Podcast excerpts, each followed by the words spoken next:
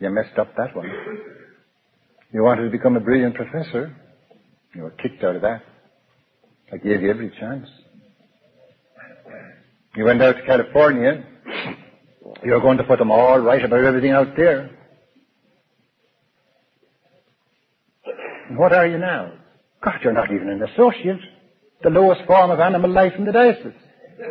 They actually had to invent a new job to keep you out of mischief.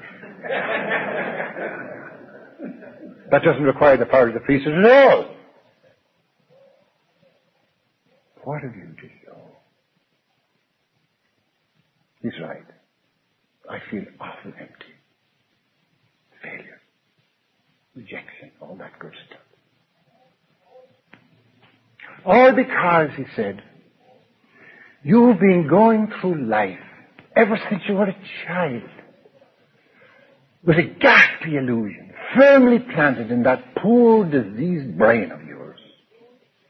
You've been going through life with the illusion that the God who made you has put you into this world to achieve. That's what you really think. That's what that outfit you've been raised up in and worked for makes you think. That's what this whole insane society that we're all a part of makes us think. You are here to achieve. And that illusion is the source and root of all your fears, your frustrations, your sense of failure and emptiness and not worthwhileness and futility of every damn thing that's gnawing and eating away all hope of any sense of well-being in your life. I said. So, I'm not here to achieve, huh? I'm here to loaf my way through life, be a ne'er-do-well, and get by with as little output and effort as possible. Jim, said, that's an extraordinary philosophy of life.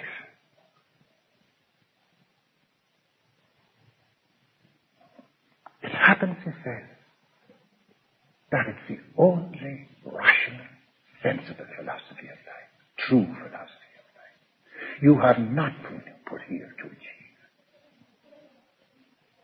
Well, if I haven't, since you know it all, please tell me, tell me, what have I been put here for? Ah, he said. I thought that's what you were supposed to be telling us, that you got from that stream of awareness going away, way back to you know where. He's a bastard, that fellow.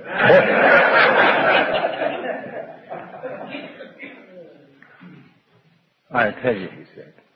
You see, you went wrong at the very beginning. Almost at the first breath you drew.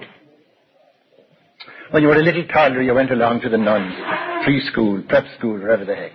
And you had a little penny catechism, hadn't you? A little penny catechism. And what was the first question in the catechism? Who made you? Ah, God made me.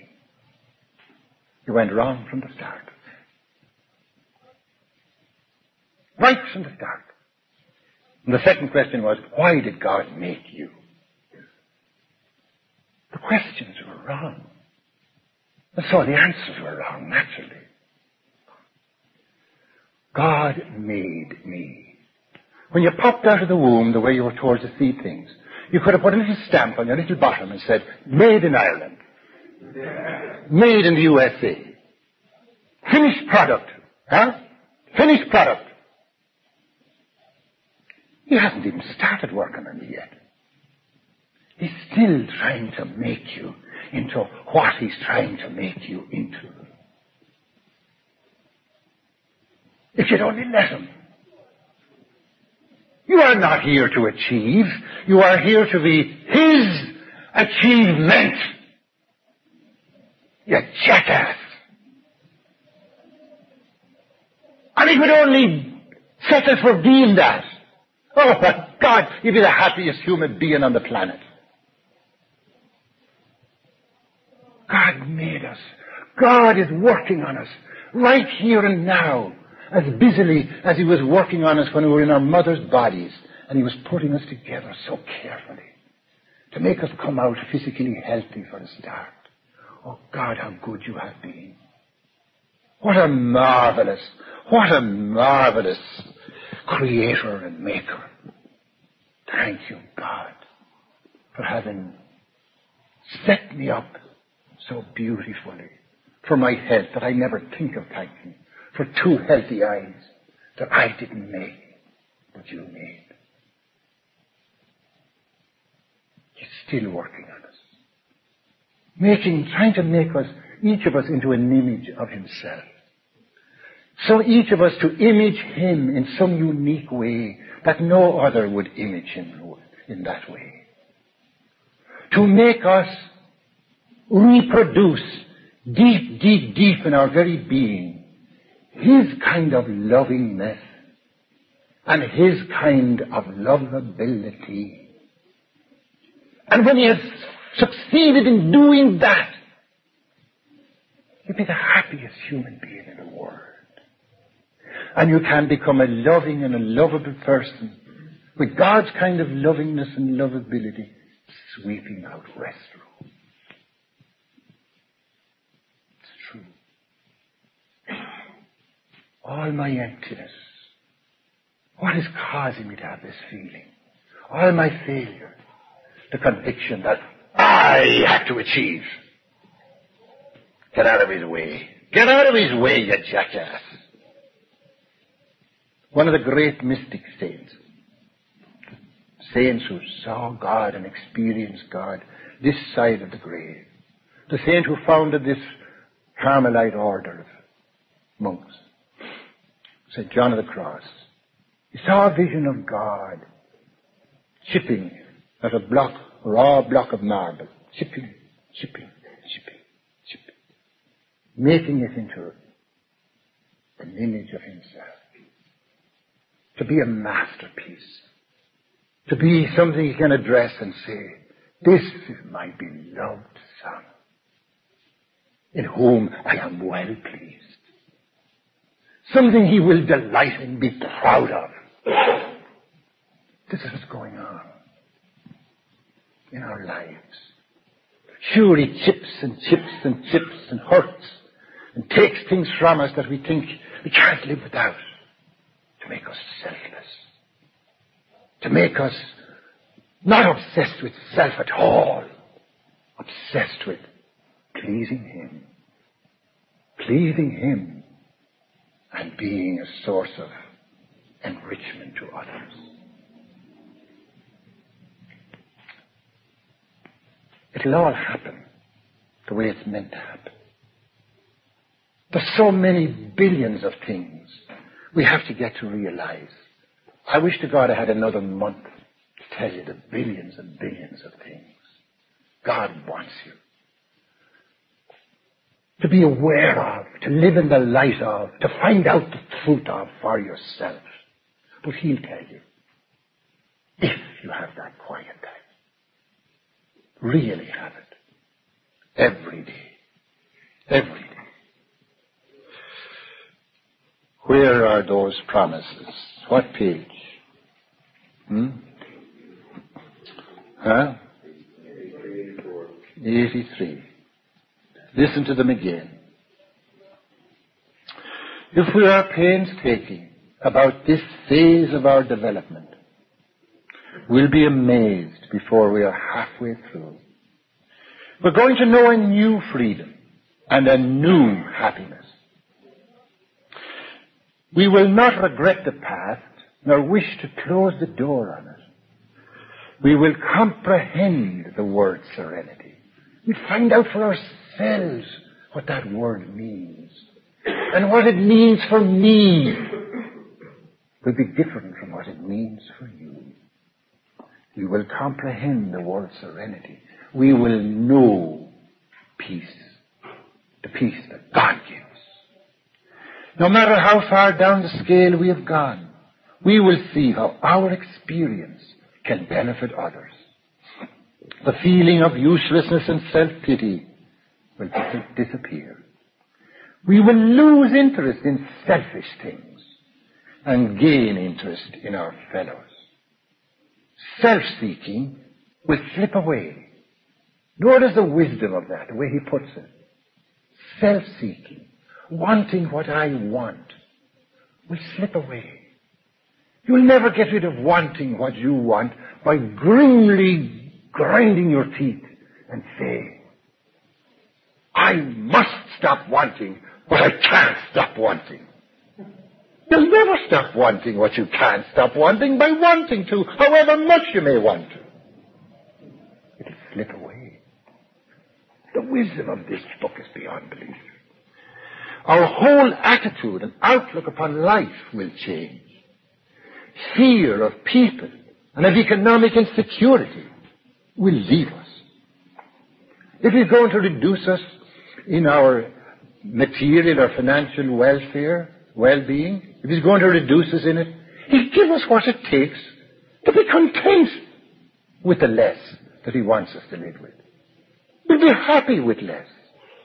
That's the miracle that He'll work. Ask people who have lived this program, they'll tell you. We will intuitively know how to handle situations which used to baffle us. We will suddenly realize that God is doing for us what we could not do for ourselves. Are these extravagant promises, and here's the only que- uh, statement in the big book that I thoroughly disagree with, are these extravagant promises? We think not. Well, if you can find anything more extravagant than all that, please let me know.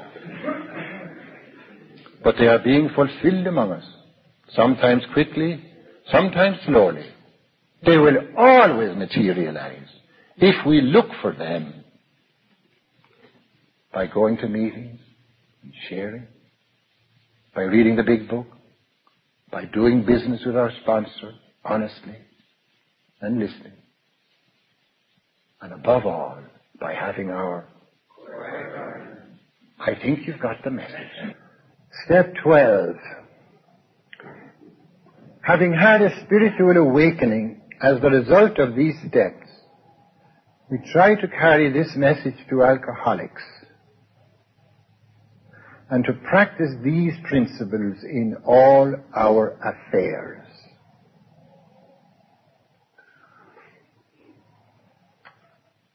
Twelve stepping. I think the first thing I want to say about 12 stepping is this. 12 stepping is as much an ingredient for our own recovery, is as much an ingredient in the prescription for our own recovery as any one of the other 11 steps is. Nobody must ever say, 12 stepping is not for me. 12 stepping is as much an ingredient in the prescription for my own recovery as any one of the other steps is.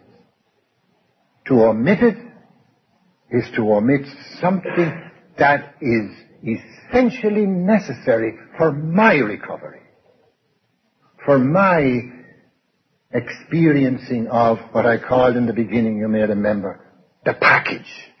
Do you remember what the package is? Sobriety, sanity, emotional serenity, the capacity to enjoy life a day at a time, regardless of what's going on or not going on, and conscious contact with God. Twelve stepping is as much an ingredient in the prescription for bringing that about, those five things about, as any single one of the other steps is. No one may say, twelve stepping is not for me. Listen to what the book says practical experience shows that nothing will so much ensure immunity from drinking as intensive work with other alcoholics. Nothing will so ensure immunity from drinking as intensive work with other alcoholics. It works when all other activities fail. So there are times when all other activities fail. When you get into the bag, when you're feeling the blahs, the blues, the futility of it all. There are times when no amount of going to meetings, no amount of reading the big book, no amount of doing business with your sponsor, and even no amount of quiet time will get you out of it. Twelve stepping will when nothing else will.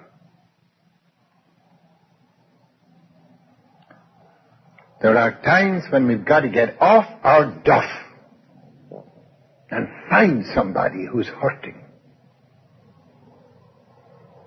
And that'll make you forget about yourself, which is always the root source of all our personal troubles. Obsession with what I want. The sight of another alcoholic hurting, hurting, hurting unless you're subhuman altogether, will automatically evoke compassion, the longing, the wish that you could yank him out of that bog that he's sinking in. You'll always have a mood change.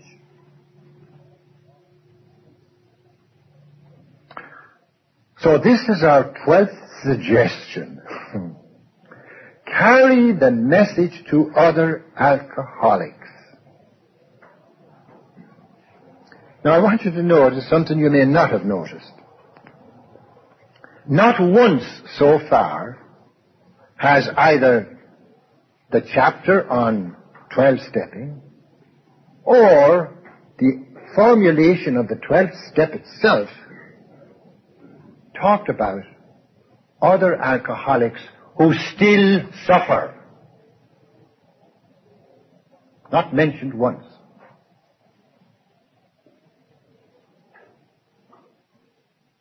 Twelve stepping, true authentic twelve stepping is not restricted to twelve stepping still drinking active alcoholics. There are other alcohol, kinds of alcoholics besides, like recovering alcoholics. And so that's the point I want to make. It's only the traditions that talk about alcoholics who still suffer. That phrase is nowhere in the 12th step itself. Having had a spiritual awakening as a result of these 11 steps, we try to carry the message to other alcoholics, comma. And there are two kinds of other alcoholics aside from our own selves. Recovering ones and not yet recovering ones. Twelve stepping commits us to carrying the message to either kind. We're truly twelve stepping in carrying the message to recovering alcoholics as to non-recovering alcoholics. Now, how do we carry the, by the way, what's the message? It's dreadful to go running around the place to deliver a message and, uh, what's the message? Would anyone like to suggest what the message is?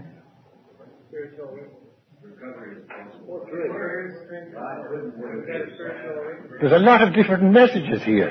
You see what I mean? See what I mean? You'd better get the message straight. It's two words, and each word is one syllable. Bill makes sure, Bill Wilson makes sure that he knows who he's dealing with. he doesn't want to do too much of a strain on our memories. The message is, it works. Period. What's it? The thing called AA, which is, I told you already, two things. A fellowship of men and women who share with each other, and a series of things to do.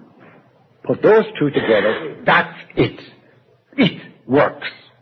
The thing called AA works. What's the proof that the message works? Where's the proof? The messenger is the proof. Look at me. Let me tell you about me. That's what you go to do, to deliver the message. And you are the vindication, the validation, the substantiation, the living proof of the validity of the message. That's 12 step. And you 12 step recovering alcoholics. How? By going to meetings. And by sharing at meetings when you're invited to. And when you're sharing, don't just share the disease, share your actual experience of what you actually experience remedying your disease. And share all the things that you're experiencing, if you are experiencing them, remedying your disease. It works. It. What? AA does. The fulfillment of the 12 steps does. Not forgetting quiet time. You don't have to preach. You just have to say in all candor, simplicity, casually, what I do when I fulfill this 11th step. You know, there'll be people there who never have quiet time, who never fulfill the 11th step, who will never inherit the package. You don't preach. You don't put on a pious, phony manner about it. Just matter of factly. And it'll dawn on somebody. Gee, you know, I never do that. This is carrying the message. Sharing your experience of the remedy, remedying you in all wonderful ways. Each one of the steps. You know, sometimes I've been at meetings, and honest to God, you would think that everybody there had taken a solemn vow not to mention the name of God. It might turn someone off. I mean, there's poor God doing the whole damn job. don't mention, don't mention. poor God. But for God's sake, don't preach. Don't preach. Leave that to me.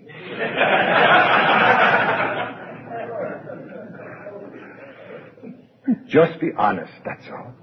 Don't preach, just be honest, casual, candid, transparently truthful. That takes time. Yeah?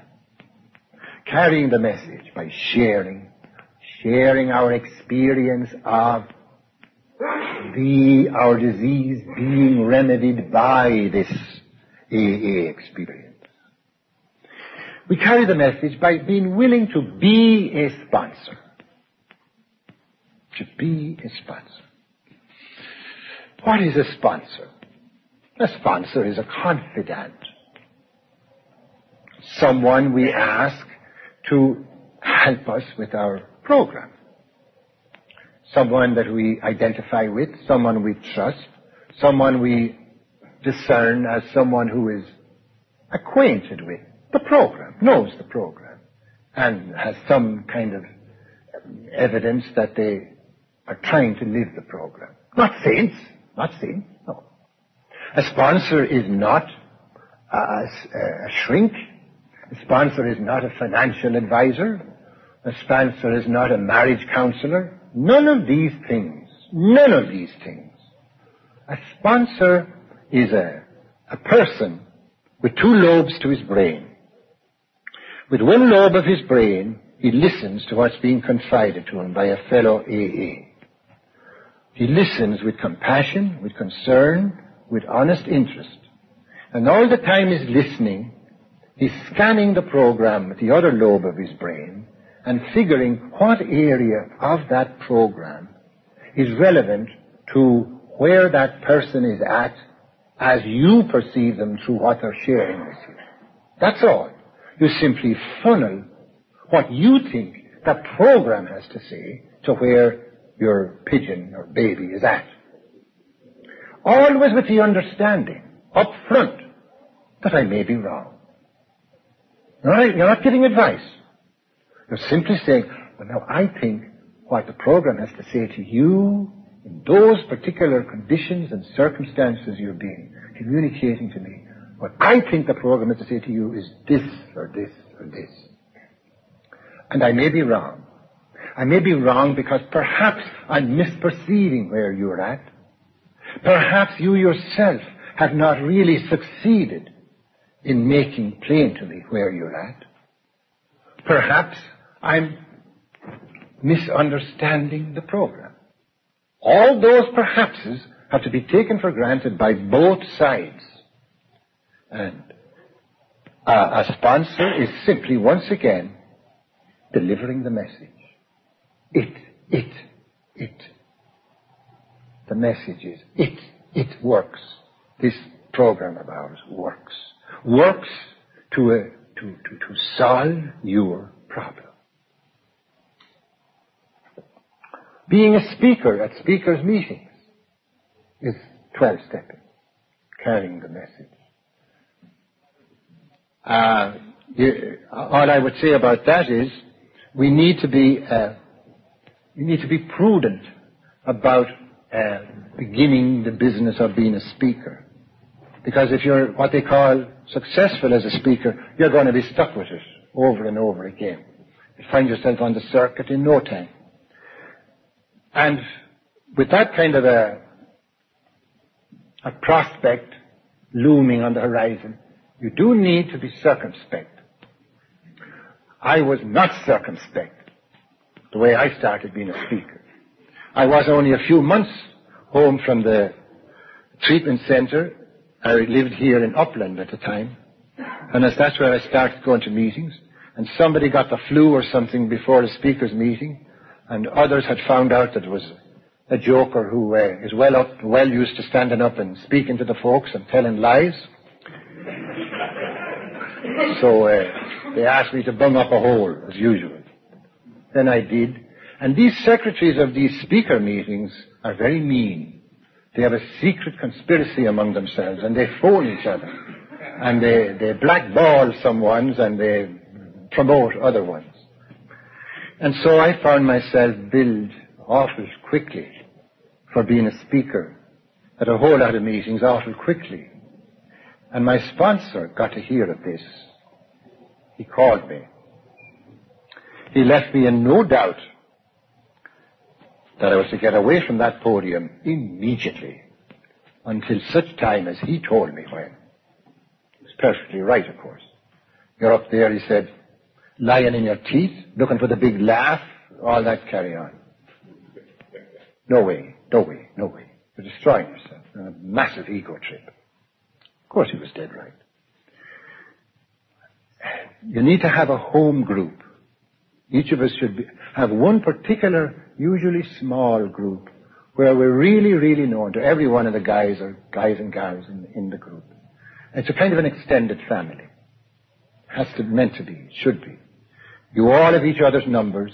Each one has your number, and they all have your number. And you do things together apart from going to meetings and so on. You do happy things together. A kind of a little, uh, a little AA within AA. You know. And your group members are the one, and your sponsor should help you to make your mind up when you're asked to be a speaker, whether you should take it on or not. There's nothing to it, so long as you're able to stand up on your own two legs and share like you share sitting at a meeting. Uh, it helps if you're Irish, of course.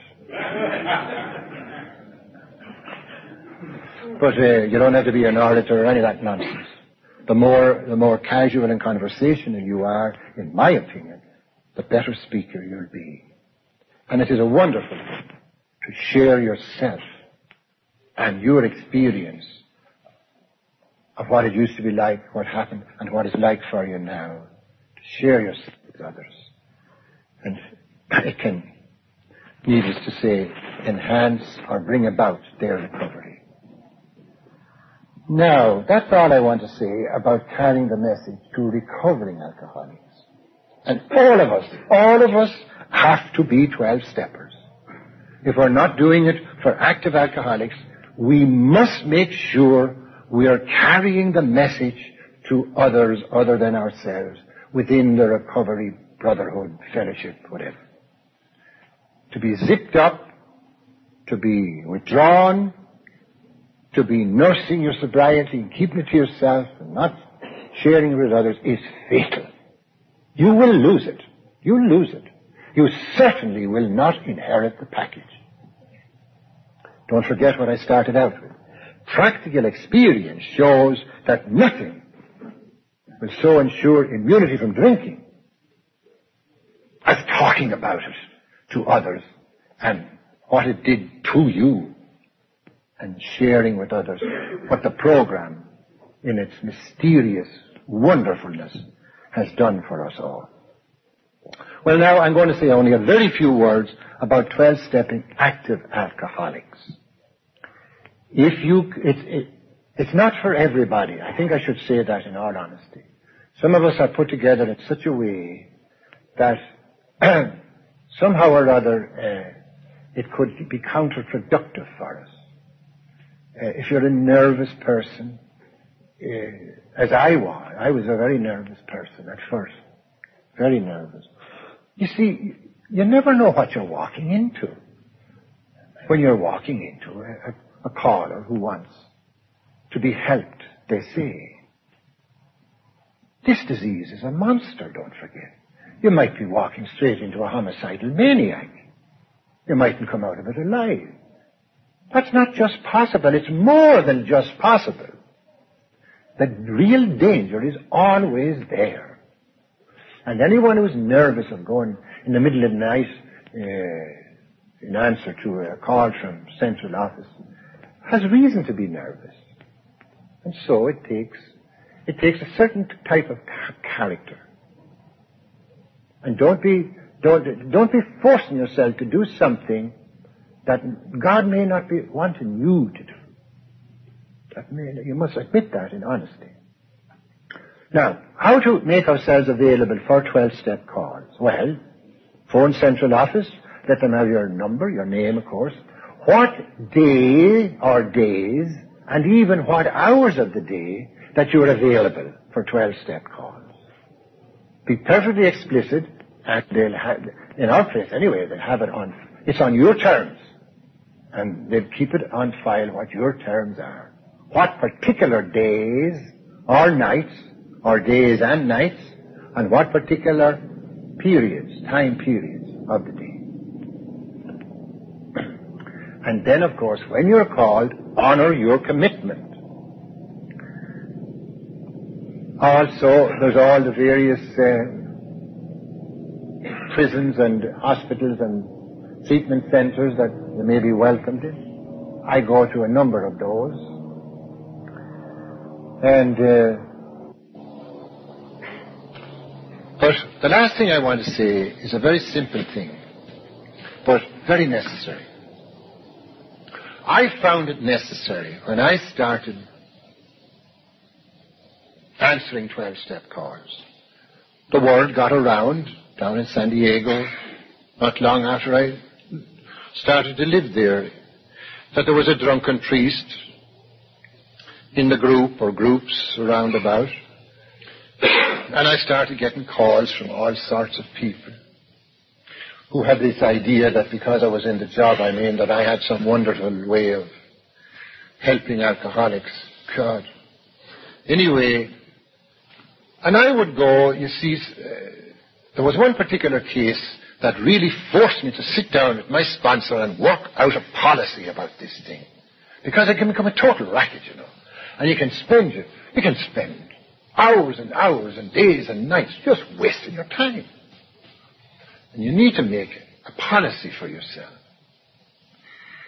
And what made me get around to realizing that was there was a, a guy in the parish, oldish guy, and he was quite definitely determined to drink himself to death.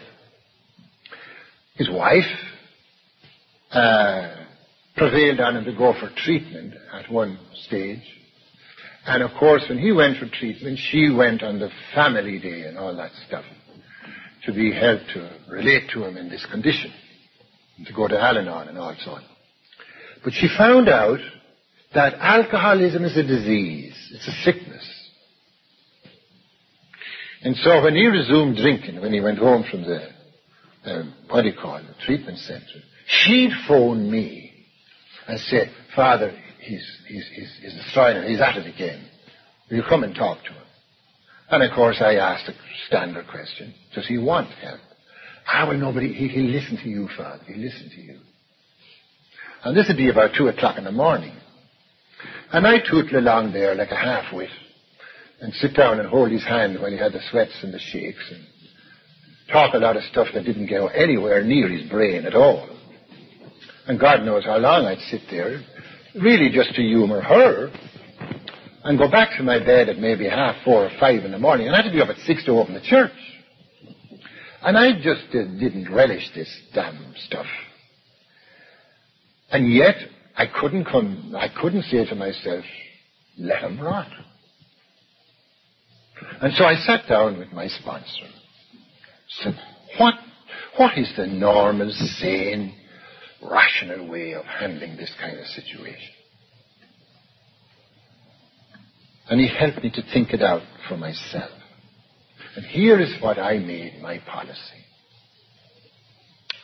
The founder of Christianity in his great Sermon on the Mount, which we as AAs are, I think, encouraged to read. It begins with what's called the Beatitudes. And the very, very first of the Beatitudes. And this what's reported now is the very first time the founder of Christianity opened his mouth in public. And his first words were, Blessed are the poor. The kingdom of heaven is theirs. And when he talks about the poor, he's not just talking about people with no bank account. He's talking about the kind of human individual in such circumstances that when you come across him or her, you spontaneously find yourself saying, the poor, poor soul. God love him. The poor are the helpless, the powerless, the victims of life's utter tragedies and misfortunes The poor Blessed are the poor, the powerless, the helpless. The kingdom of heaven is theirs. If you who are evil, selfish so-and-sos, automatically feel compassion, the longing to help, to relieve, how much more your heavenly Father does. When confronted with the poor, the poor alcoholic who's smitten with a disease, like a beast that has totally overpowered him and is destroying him and killing him, making him obnoxious, making him self-destructive. No one is loved by a loving God more than that poor soul is. And so you just carry the message. If they tell you in no uncertain language where to stop it and to get lost, it's okay.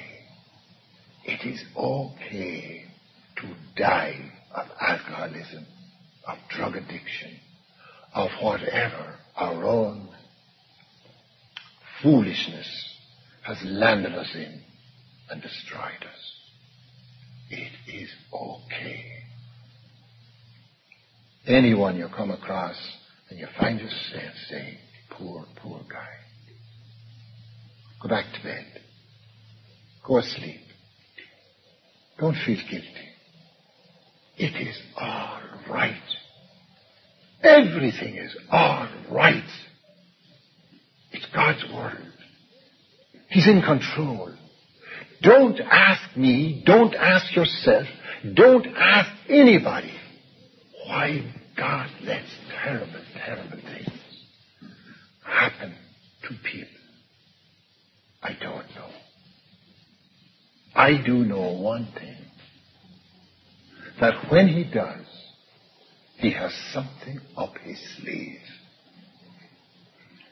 He is going to make something come about as a result of it. That will be simply marvelous beyond all our imagining. Think of Good Friday. It was horrible. His own son. And then think of Easter Day. God saw all the things that he had made. The things that we think tragic, calamitous, meaningless, catastrophic beyond all exaggeration. The Holocaust, AIDS, broken homes, broken hearts, broken lives, victims of violence of every kind. Why? I don't know. I don't know.